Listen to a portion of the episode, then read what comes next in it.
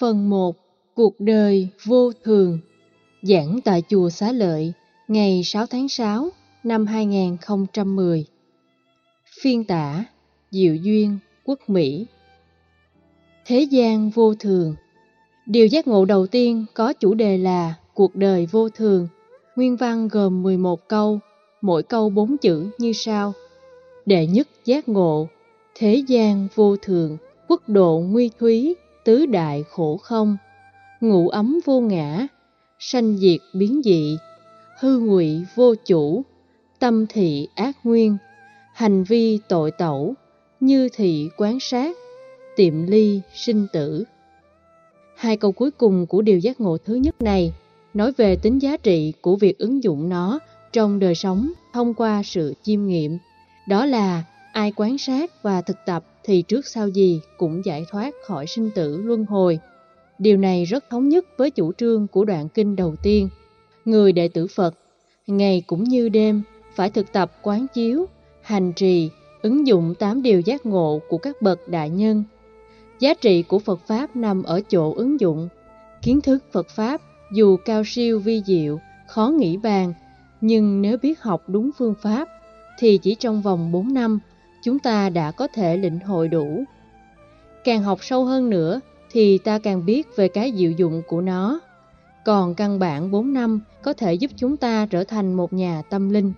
Giá trị đó dài hay ngắn, nhiều hay ít, hoàn toàn lệ thuộc vào khả năng thực tập của chúng ta.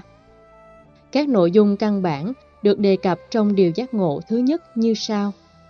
Thế gian vô thường Hiểu nôm na là cuộc đời vô thường, Loka được định nghĩa trong chữ Hán là thế gian, có nội hàm rất rộng, từ thế giới vật chất hữu hình nhỏ nhất cho đến cực đại, thế giới vô hình. Những cái mà ta suy nghĩ rồi tư duy, cảm giác, nhận thức đều thuộc về một phần của thế giới. Cho nên, ý niệm về thế giới được hiểu bao gồm là thế giới vật chất, thế giới tâm lý và sự tương quan giữa thế giới vật chất và tâm lý thông qua các phương tiện của nhận thức được Đức Phật thừa nhận là trôi chảy không dừng trụ. Thông hiểu tuyên ngôn đó, người tu học Phật sẽ tránh được những nỗi khổ niềm đau do cõi vô thường xuất hiện. Trong toàn bộ kinh tạng Bali, có thể nói 60% các bài kinh ngắn dạy chúng ta chiêm nghiệm về sự tương quan ba chiều, bắt đầu từ vô thường đến khổ và vô ngã. Nếu ta sắp xếp mối tương quan ba chiều này thành một tam giác thì góc đầu tiên là thái độ vô ngã. Đối trị với hai phương diện của cuộc sống là vô thường và khổ đau. Có những nỗi khổ, niềm đau bắt đầu từ vô thường. Ví dụ, chúng ta chứng kiến thân thể mình ngày càng già nua, người thân của mình vẫy tay chào với cuộc đời, nhà cửa hư hao, tài sản tổn thất, sự nghiệp suy sụp. Tất cả bất hạnh ba chìm bảy nổi xuất hiện hầu như đến chóng mặt. Có nỗ lực nhiều nhưng thành công cũng chẳng bao nhiêu. Lúc ấy, phản ứng khổ đau là hệ quả kéo theo một cách tất yếu từ khi đối diện với sự thật vô thường của cuộc sống.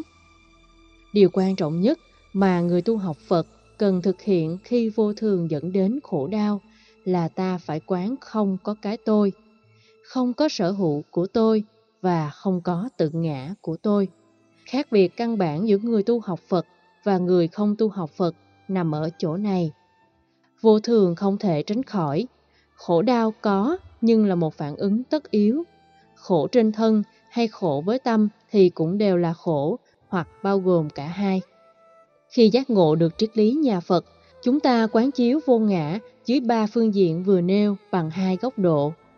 Thứ nhất, không thừa nhận hoặc ly tâm hóa nỗi khổ niềm đau và bản thân chúng ta. Do đó, ta có thể tách ly khỏi khổ đau một cách dễ dàng, an toàn và không có bất kỳ một phản ứng phụ nào.